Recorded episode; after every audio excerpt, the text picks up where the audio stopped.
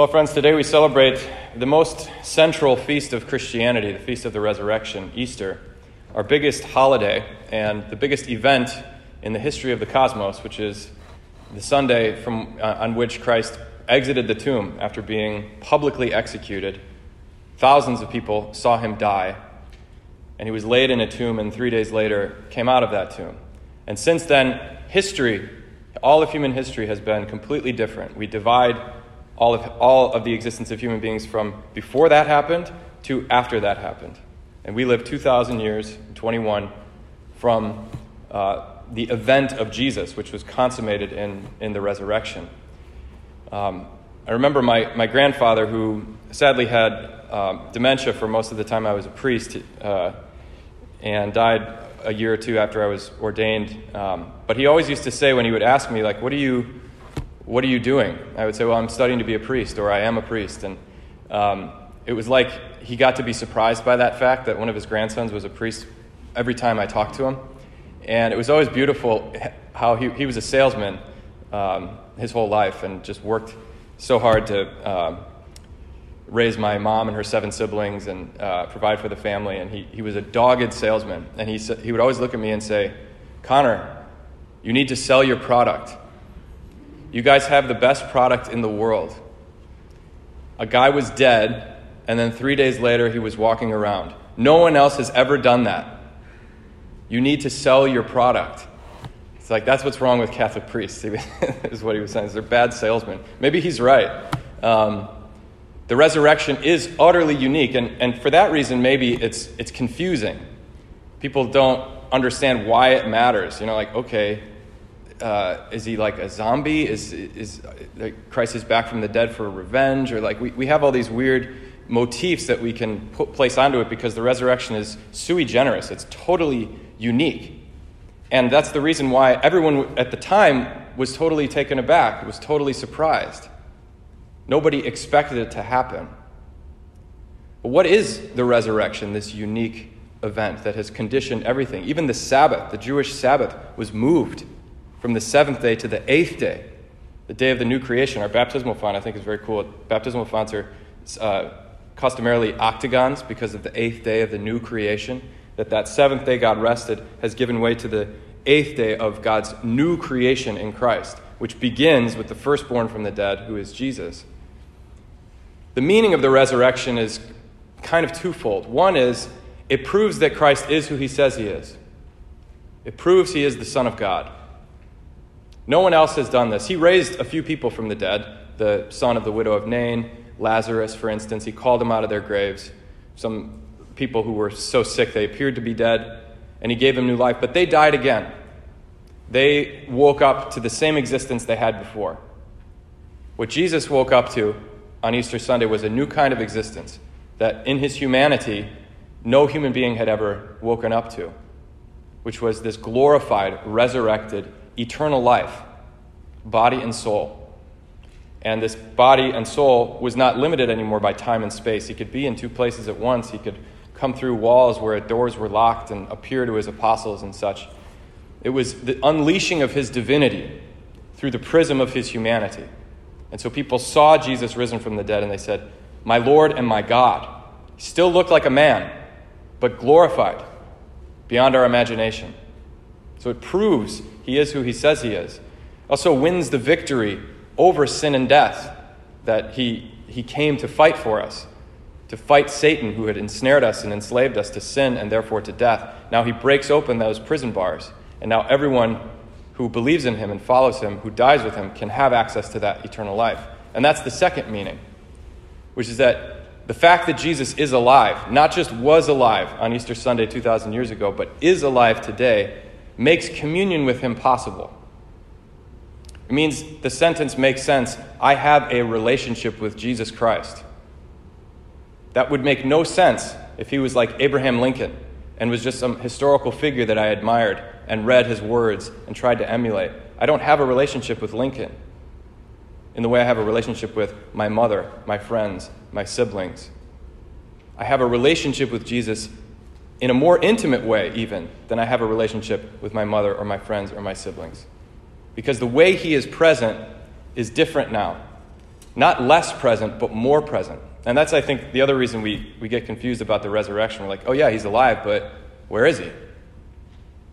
He's not alive like he was in the 40 days after the resurrection when he's with his apostles appearing before his ascension into heaven and the sending of the Holy Spirit on the 50th day, Pentecost.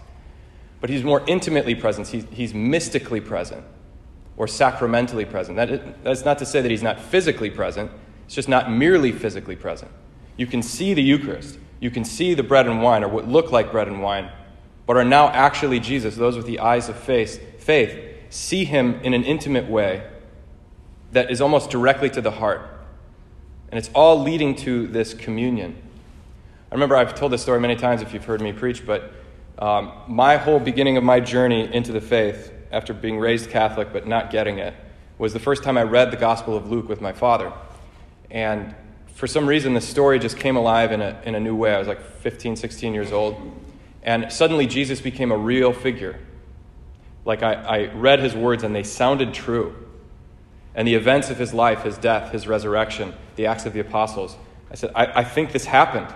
I believe this happened. He rose from the dead. But I didn't re- really know what to do with that. And then my dad took me to confession. He was a convert, so he like, was into that stuff. We cradle Catholics weren't. He took me to confession, and, and I made a good confession at 16 and felt the presence of Jesus. Forgive me from my sins.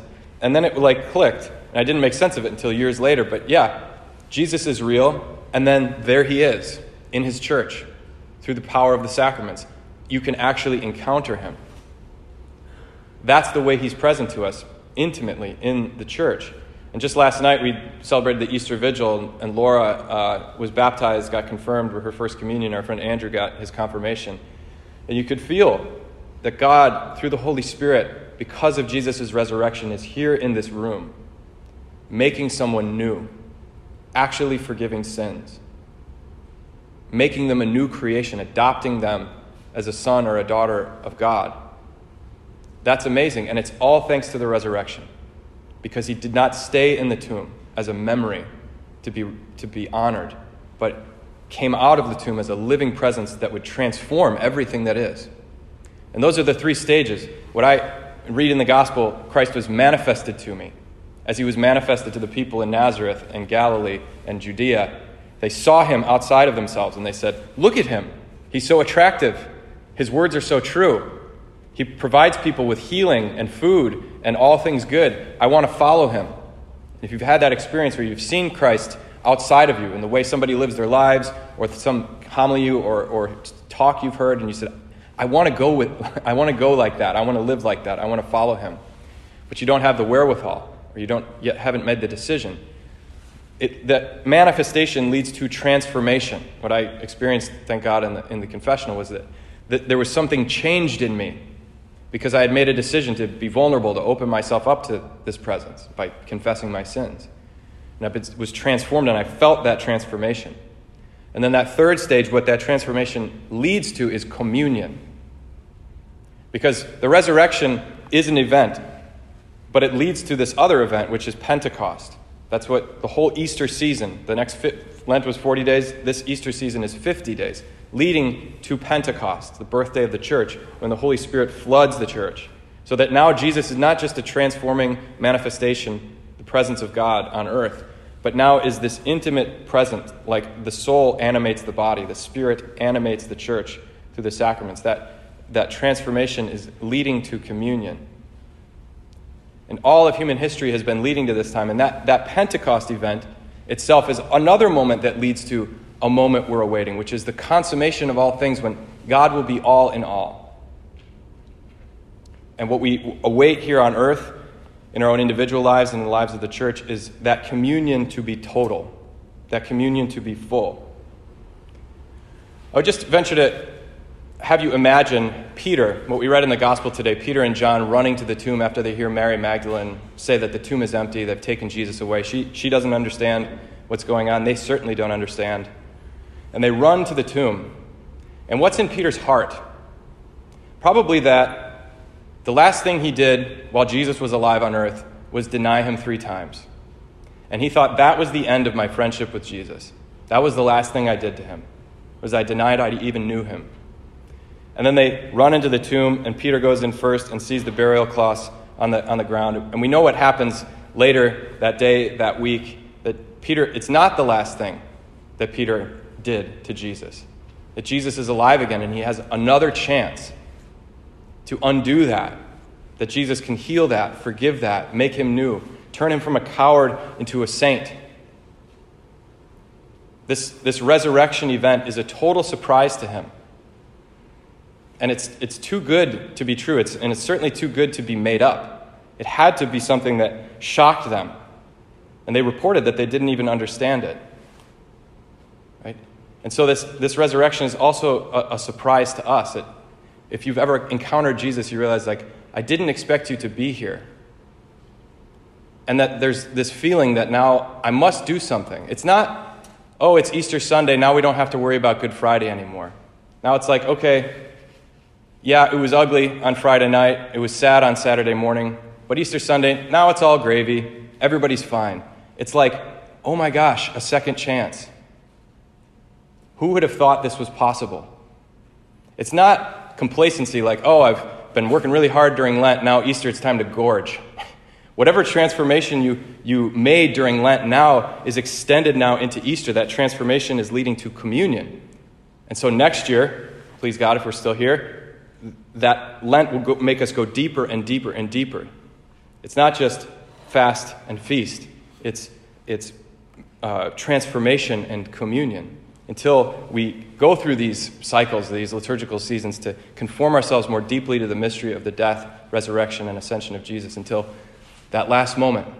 And Jesus calls us out of our graves to come into full communion, the fullness of what this, this whole life has been leading to, which is the marriage feast of heaven, where we'll see him face to face.